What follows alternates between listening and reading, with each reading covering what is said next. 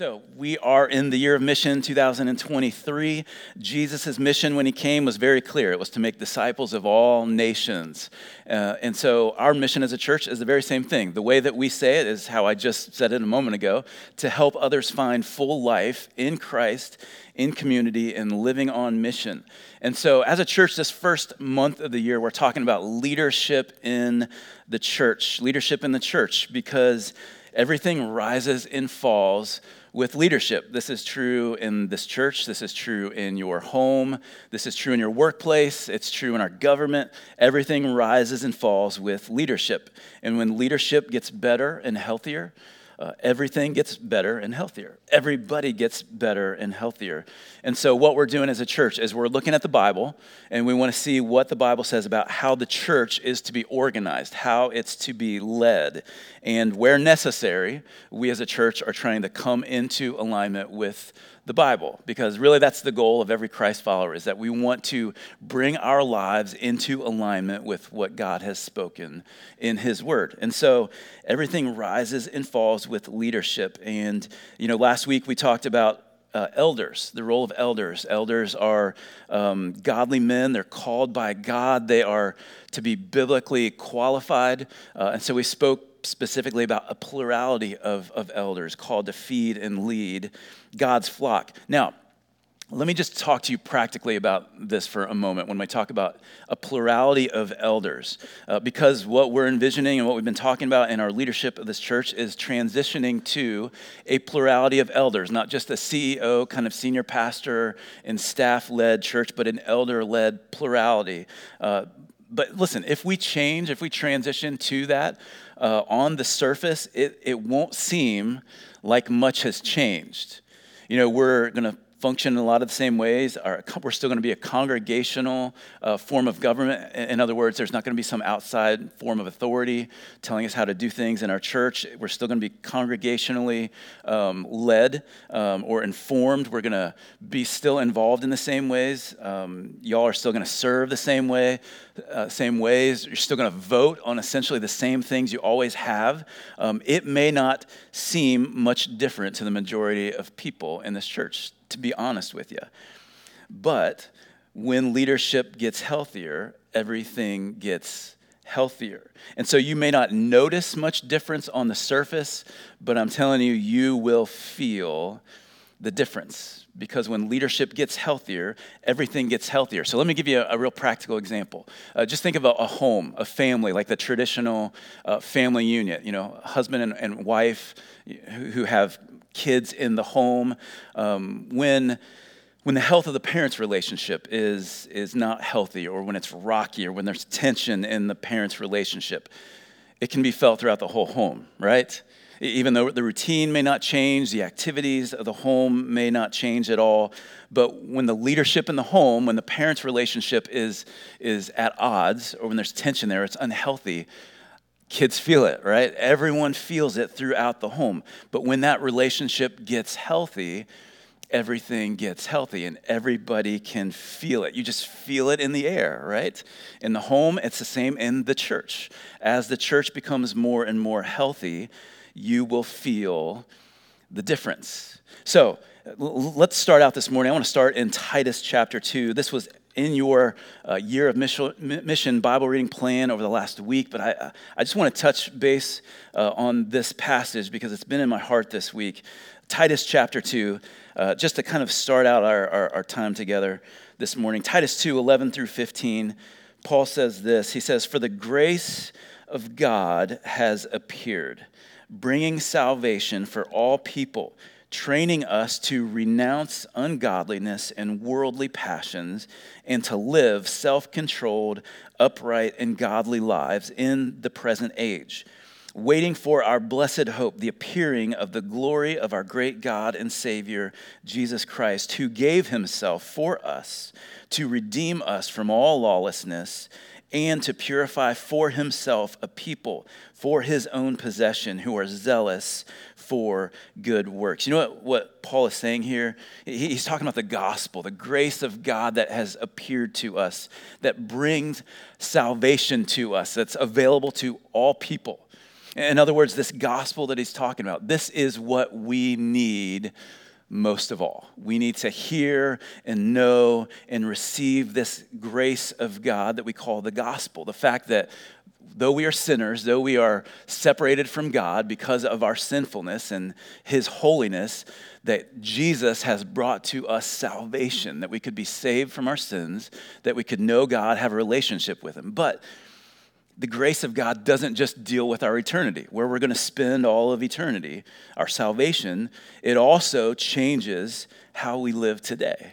He says that it's brought salvation for all people, but it also trains us to renounce or to put away ungodliness and, and worldly passions, living for what the world wants. Like His grace that saves us is the grace that teaches us and trains us and grows us up to reject ungodliness and to live godly lives in this present age.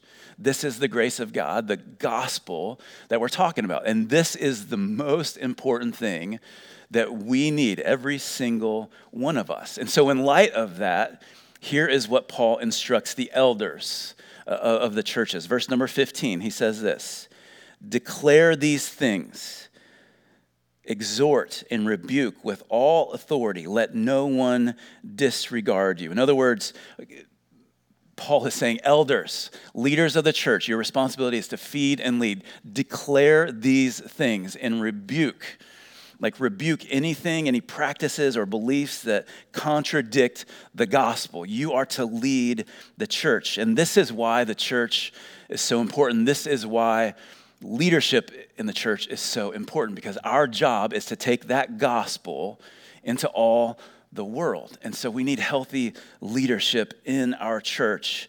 And so we've been talking about this the last few weeks that week number one, that Jesus is the chief shepherd, he is the head over all. Uh, this is, is his church. We belong to him. We are the sheep of his pasture. Last week we talked about elders, which is synonymous with, with pastors. Elders are what we call under shepherds. They report to uh, the chief shepherd. And the elder's responsibility as under shepherds is to feed and lead the flock of God. And then today we're going to talk about the deacons who serve. The deacons who serve. So today we're going to be in Acts chapter 6. We're going to look at verses 1 through through 7. And, and really this morning it's a, it's a really, really simple sermon. We're going to walk through verses 1 through 7 of Acts 6. Um, but, but here's why it's important that we do this today.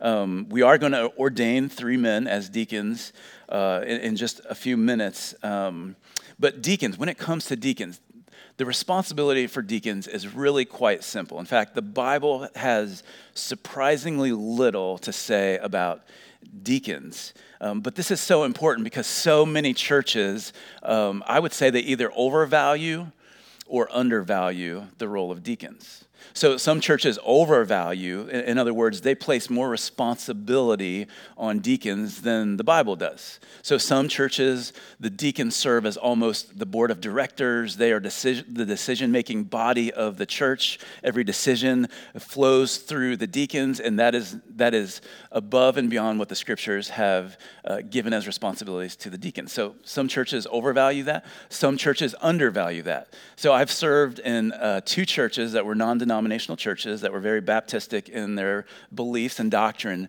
um, and they had some form of elder leadership, uh, but they didn't have deacons in their church.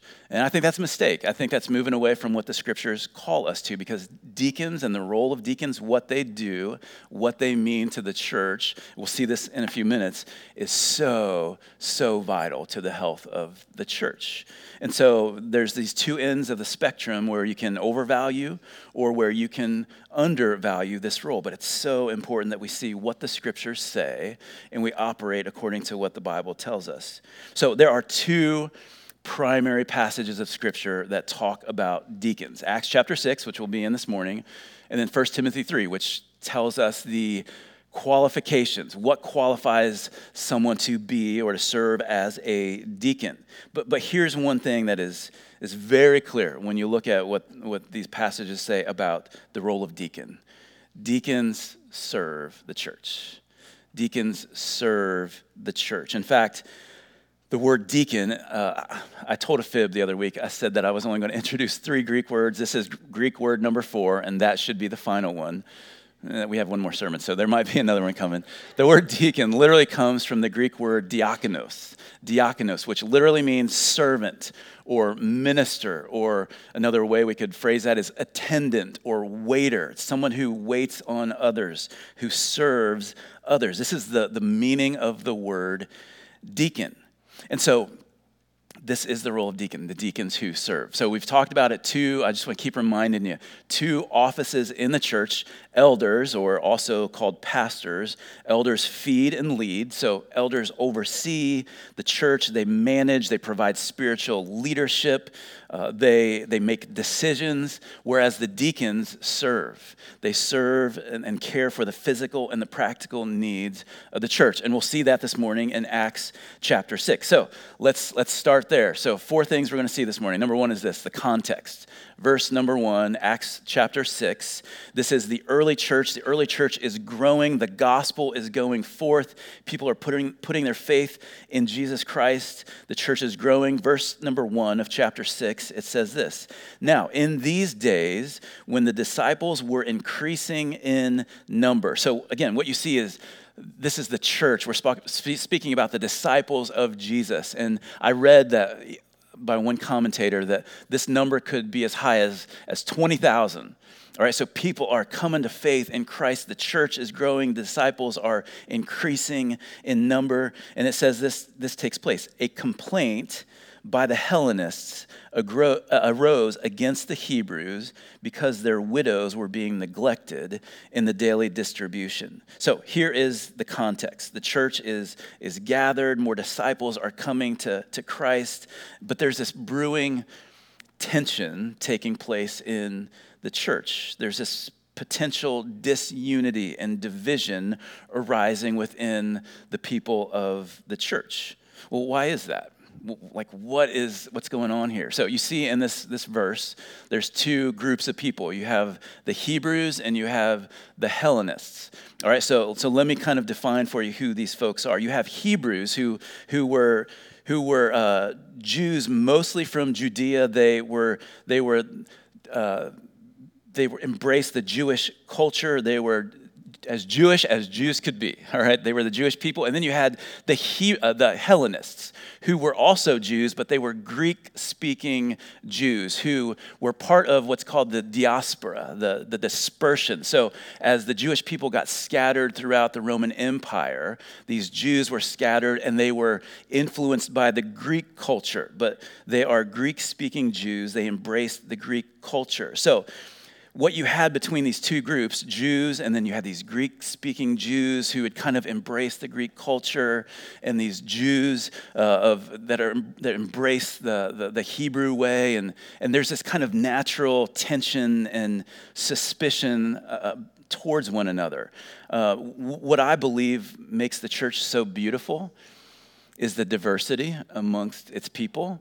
I mean, you have people from all walks of life, uh, ethnicities, socioeconomic backgrounds who like come together in this melting pot called the church. That we are all one in Christ. There's not Jew or Gentile, uh, male or female, bond or servant, uh, bond or free. The, we're all one in Christ. And I think that's the beauty of the church is the diversity within the church. the people who who otherwise wouldn't have a relationship with one another within the church they do. And yet, what makes the church so beautiful is also one of the things that uh, can be really challenging is that you have different people with different opinions and backgrounds and, and, and, and worldviews kind of coming together. And so it makes it challenging. And that's what you had in this early church. You had the Hebrews and, and the Hellenists and the suspicion they had towards one another. The Hebrews looked at the Hellenists and they looked at them as unspiritual and like they were compromisers because they were kind of giving into the culture, right? And then you had the Hellenists who looked at the Hebrews and were like, y'all are, are holier than thou, you're traditionalists. And so there's this like tension. It's kind of like, well, we're suspicious of you because you may be a South Carolinian, but you like the Gamecocks you know what I'm saying? Or like on this other side, like, well, you like the Tigers, and there's this like weird tension. Y'all don't relate to that at all. Come on. there's like this little tension going on here, and, and this complaint arises. And, and the complaint was, was, was this it was about the care of the widows in the church. So, what we know about the early church is, man, they were serious about supporting their widows, the widows amongst them that had no family or support otherwise. The early church cared for their widows. And what we see here is the Hellenists are looking at the way that the Hebrew widows are being taken care of and they're looking at it going, wait a second, wait, wait, wait, wait. Our widows are being neglected. They're not receiving the kind of care that your Hebrew widows are receiving. This is not fair, right? And so this complaint arises amongst the people. Let, let me read you this quote by, by John Stott. He said this It is not suggested that the oversight was deliberate. More probably, the cause was poor administration or supervision. So it's not like they were doing this on purpose. It wasn't deliberate, but you imagine when, as the church is growing and more and more people are, are, are, coming, that things are going to slip through the cracks. And this was the complaint of these Hellenists, probably spurred on by the fact that there's this just natural suspicion between these groups. So that is the complaint. This is the context of, of what we're looking at in, in Acts 6. So the second thing we see, verse number two, we see the issue. What is, is the issue? What's the problem? So, what we see here, verse number two, it says this In the 12, and it's speaking here of the 12 apostles, the 12 apostles, the leaders of the church, summoned the full number of the disciples. So, they gather all the disciples, the whole church together, and said, It is not right that we should give up preaching the word of God to serve tables it's not right for us to give up the preaching of the Word of God to serve tables. So when, when it uses the, the phrase serve tables, that word serve is literally that Greek word diakonos. So it says that it's not right that we should give up preaching the Word of God to literally deacon tables, to serve tables. And so, what, what it speaks of when it talks about tables, uh, what do we use tables for? To eat, right? So it could refer to, to food, uh, serving meals, which could certainly be the case, but it also could refer to financial matters. Uh, remember the example of, of Jesus when he, when he uh, walked into the temple and he saw the money changers and he was angry with what they were doing. And so what did he do? He flipped the tables. Uh, so financial matters, this could represent financial matters. And really, we're talking about the, the, the practical physical needs of the widows were being neglected. This is the issue. Now, what you need to notice so these, these apostles, these leaders in the church, what they were not saying, okay, don't hear what they're not saying. They weren't saying, well, this task of serving the widows is beneath us. All right, that's not what they're saying. Like, we're too good to go serve tables. We're too good for that. That's not what they were saying. What they were saying was, we have a central task, a priority what is that priority? It's to preach the Word of God. To preach the Word of God. That is our priority. Compare that to what we saw last week with, with elders to, to feed and to lead the flock. Now, I want to make sure you hear this. These apostles, they're not elders. They're not described as elders. In fact, Ephesians 2:20 tells us that the apostles and the prophets formed the foundation of the church. So they were this was a temporary role. So these are not elders. And elders today, pastors are not apostles, okay? Uh, you can't call me apostle Andrew. It's just not true. I'm not an apostle. All right? But, but these were kind of forerunners. They set the example for what elders would be in the church as leaders of the church. So, the context we see verse 1 the issue we see in verse number 2 let's look at the solution verses 3 4 and 5 here's what it says so verse 3 therefore the, these apostles these leaders are speaking out they say therefore brothers which could be translated brothers and sisters speaking to the whole church brothers pick out from among you seven men of good repute or good reputation, full of the Spirit and of wisdom, whom we will appoint to this duty. But we will devote ourselves to prayer and to the ministry of the word. And what they said pleased the whole gathering. And they chose seven men Stephen, a man full of faith and the Holy Spirit, and Philip, and Prochorus, and Nicanor, and Timon, and Parmenas and Nicholas, a proselyte of Antioch. So they, they picked out these seven men who were of good reputation, full of the Spirit, and full of wisdom. So here was the solution to the issue. The widows need to be cared for, but the, the spiritual leaders needed to vote to devote themselves to the spiritual leadership. So pick out from among you seven men, and these seven men will meet the physical, practical needs of the church while releasing the leaders to devote themselves to spiritual leadership, to the ministry of the word and the ministry of prayer. So, what we see here is that the spiritual was important, right? But so was the physical. Both the physical and the spiritual are important. But the leaders could not ignore or be half hearted about spiritual leadership. That was their priority, was the spiritual leadership of the people. And so they needed to devote themselves to that. But here's the solution pick out from among you seven men. But don't just pick out seven men. All right, don't just like do a coin flip and pick out seven random men. There's qualifications. Pick out seven qualified men. Now, you see here three kind of overarching qualities. 1 Timothy 3, which we mentioned earlier, digs more into these qualities. But, but here's what it says Pick out from among you seven men of good reputation. All right, so they had to have a good reputation amongst others. They had to be full of the Spirit. So the way I would say this is they had to be spiritually minded men. All right, they had to be spiritually minded men and full of wisdom. So I would say that I would say it this way they needed to be spiritually minded, they need to be practically minded. Okay, they were serving the practical, physical needs of the church. So they couldn't be like often like spiritual la la land, like all they cared about was the spiritual. They needed to be full of wisdom and how to deal with the practical things going on in the church. And so this is, is the these are the qualifications that they're called to: good reputation, spiritually minded, practically minded. Now, Again, these seven men, you don't see in this passage, you don't see them called deacons. But it's, it's widely accepted and acknowledged that these men were considered to be the prototype or the very first deacons in the church. So, the solution pick out from among you seven qualified men. Now, I want us to look at the result when they put these men into place. Uh, verses 5 through 7, we'll read here. Here's what it says, starting verse 5.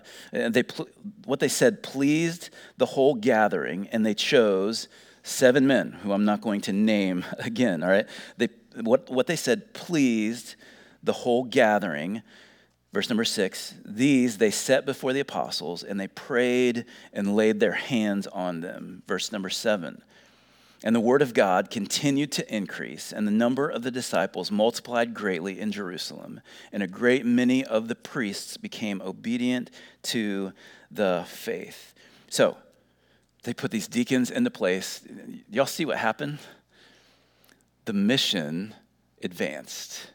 The mission went forward. The mission advanced because they put these men into place. Verse 5, it says that the people what they said pleased the whole gathering. So in other words, they weren't just they weren't just happy because like okay, we've got these seven men who can help take care of our widows, can help take care of the practical needs. They weren't just happy about that. They were in agreement. So you see what's taking place here is that you have you have these two parties who there's this complaint, there's this possible division and disunity, and now we have that crisis averted, right? They are now in agreement. They see how this solves the problem that God is putting into place these leaders. In verse number seven, it tells us exactly what happened. Now, pay attention here because we look at this and we go, okay, seven men serve the church, things get done, things run more smoothly. That's great. Let's do that. No, no, no. There's, there's more behind this. Verse number seven, it says, and the word of God continued to increase. So, what do you, what do you, what do you think that means? The word of God continued to increase. I think it means that it could mean a couple of things. I think, number one, the word of God continued to be proclaimed and go forth and reach more and more people. So I think that that is true. Like the word of God could go further and do more. But I also think when it talks about the word of God increased, I think what it's talking about as well is that the word of God began to increase and, and go more deeply into the hearts and the lives of the people. Right? The word of God increased. And so for some of you, maybe 2022 was a year where the word of God increased in your life. Maybe for some of you, my prayer for some of you is that 2023 will be a year when the word of God will increase in your life. That will, that will occupy more and more of your, your heart and your affections. But if you move on, it says this and the word of God continued to increase, and the number of the disciples what? Multiplied greatly in Jerusalem. The number of the disciples multiplied greatly. Y'all realize that God's plan to reach the world with the gospel is multiplication? Some of you cringe at that because you're like, oh, I remember multi- like my times tables and all that jazz. Uh, I don't know what they do these days. New math is all weird, right? But multiplication, the way that God is intended to reach the world, is to reach a few who would reach a few, who would reach a few, and it multiplies and it, it multiplies over and over and over and over until all the world hears the good news of the gospel. And so it says the number of disciples multiplied greatly. This is God's plan.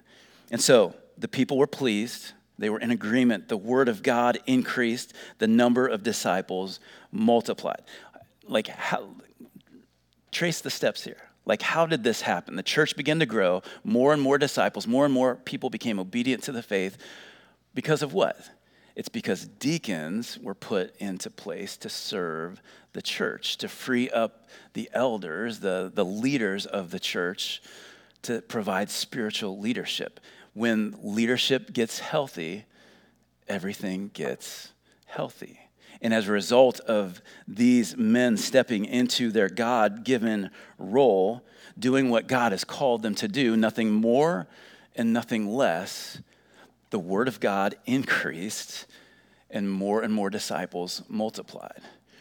And so I want to make sure you hear that this morning because we look at this and go, okay, this is an ordination service. We're putting men, we're appointing them to an office, and we're filling roles that were vacated and empty and need to be filled, and it'll make the church run smoother. No, no, no, no, no. What we're doing as we put men into place to serve the church as God has called them to serve the church, which releases elders to concentrate on the ministry of the word, spiritual leadership, and prayer. Man, we will see the word of God increase and disciples multiply. Y'all wonder why we talk about the year of mission, why we're talking about leadership in the church? This is why because when the leadership gets healthy, the word of God will increase and disciples will multiply. Everything rises and falls with leadership. Let me say this about, about what we see here and, and the result of this is that great health produces great fruit.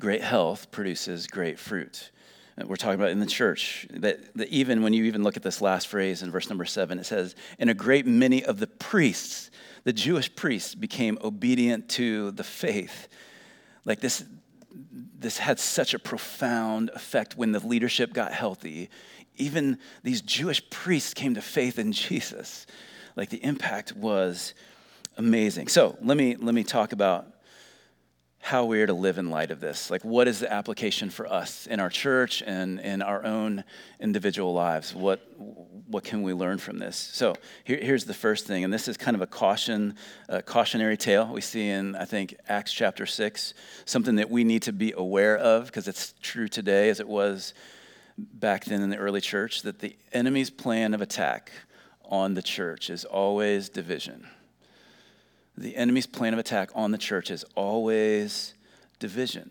Y- y'all see how this potential conflict, how did it all start? It started with a complaint. Did you notice that? The enemy is trying to sneak in. Here's, here's people that are just by nature different, have experienced life differently, they view things differently, and, and what happens? A complaint arises. Now, I want to give credit because I think it was handled well. The complaint came to the leaders. The leaders saw the need and dealt with it.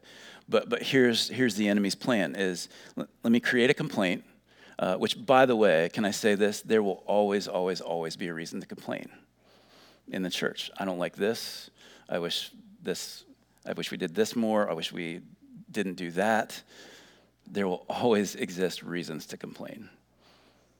I'm the pastor of the church and I complain. All right, there will always exist reasons to complain. But, but here's the enemy's plan create a complaint, stir things up, get people away from unity in Christ onto lesser things.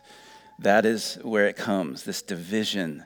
And so I just want to warn y'all, I want to caution you all because here's the thing this is how the enemy attacks. Let me get you to complain about something. Let me get you to, let me stir up this, this uh, discontent and rather than taking complaint to leaders, I'm going to take it to others. And I'm going to begin to stir up discord and stir up division within the church. This is how God, or this is how the enemy attacks the church of God. And I want to say that because I want you to be aware of that. Don't allow the enemy to use you. Don't allow the enemy to use you to cause division in the church. And so it's okay to have a complaint, but deal with it in the right way, right? And, and what I love about the example of Acts chapter 6 is the early church, man, the way that they handled it, the way that they handled this. They, they dealt with the situation. They, leadership got healthy. Leadership made decisions that, that diffused the situation. And so the enemy's plan of attack is, is always division. Here's a second thought for us is that coming right off of that, church leader serving the church as God has instructed brings unity to the church. When church leaders serve as God has instructed, again, no more, no less. When, when leaders serve the church as God has instructed us to in His Word, that actually brings unity to the church. It brings health, it brings unity. When leadership is healthy, everything gets healthy and it brings unity to the body. So let me remind you of, of, of the roles. Elders are what I would call servant leaders. We're, we're all called to be servant leaders. Jesus said that in John 10. Um, elders, uh, Mark chapter 10, 45, excuse me. Elders are servant leaders who focus on spiritual leadership. Deacons are lead servants. They are the lead servants of the church who focus on practical service. So we deal with the physical, we deal with the practical, the physical, because both are important. God has created us as spiritual and physical beings, and ministry to the whole person involves both. And so this is why God has established elders to lead spiritually, deacons to serve physically and practically in the church. And so let me let me just throw this out there because this is one of the things I'm excited that we're doing as a church. As we're looking at uh, leadership in the church and the roles of, of, of, pastors and elders and deacons in particular, we've kind of refocused on, on deacons and their role to serve the church. And one of the things that we have we have implemented or working on implementing this year with our, our deacons, including these three new men that we're going to ordain in just a few moments, uh, is a ministry to widows. Uh, it's something we haven't done in the past since I've been here, um, but we want to make sure that we are obedient to the scriptures and we care for those who are among us that uh, need our support and need our care. Uh, and there may be some that are older outside of, of this category that, that need care. And uh, if you or someone you know would fit into this category, just needing care from, from the church, um, our deacons are on it. We're, we're uh, commissioning them this morning and we're authorizing them giving them responsibility that the scripture gives us to care for those in our church that need that. So I'm really excited uh, about that, um, that we're going to be taking care of those kind of needs. Um, but again, um, as church leaders serve the way that God has instructed us to, it brings unity. And then here's a third and final thought, and this is more for every single one of us, not just our church. Great health produces great fruit. I already said it. Um, sounds like I said grapefruit, not grapefruit, great fruit. great health produces great fruit.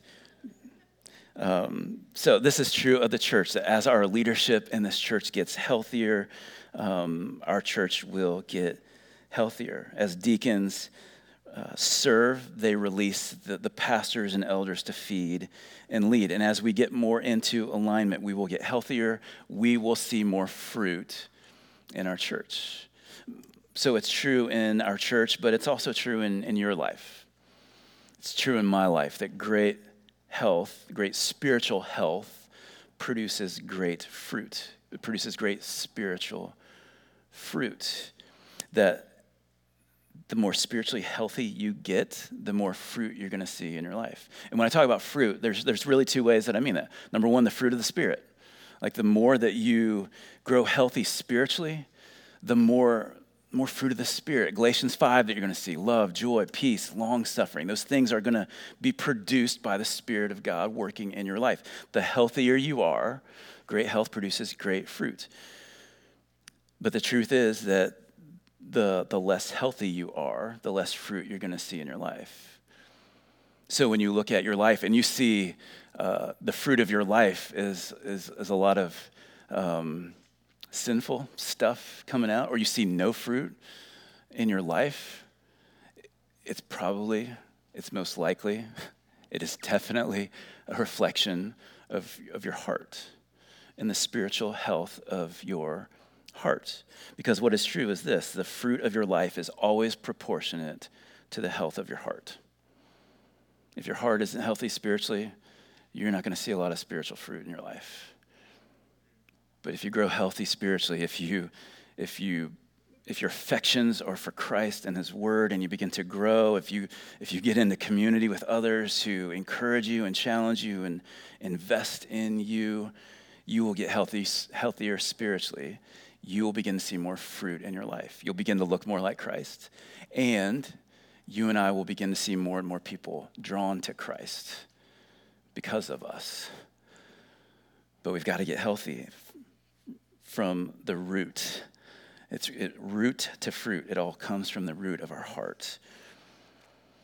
And so, great health produces great fruit. And what I'm just really excited about um, is where we're at as a church. I've been seeing a church that is growing more and more healthy the more that we care about and love the gospel, the more we root ourselves in the grace of God that has appeared, bringing salvation to all men, the more we root ourselves in the gospel, the healthier we get as a church and the healthier our leadership is getting. And, and so I'm excited about that. And I'm really excited this morning to ordain three men who I believe God has, has raised up to serve this church.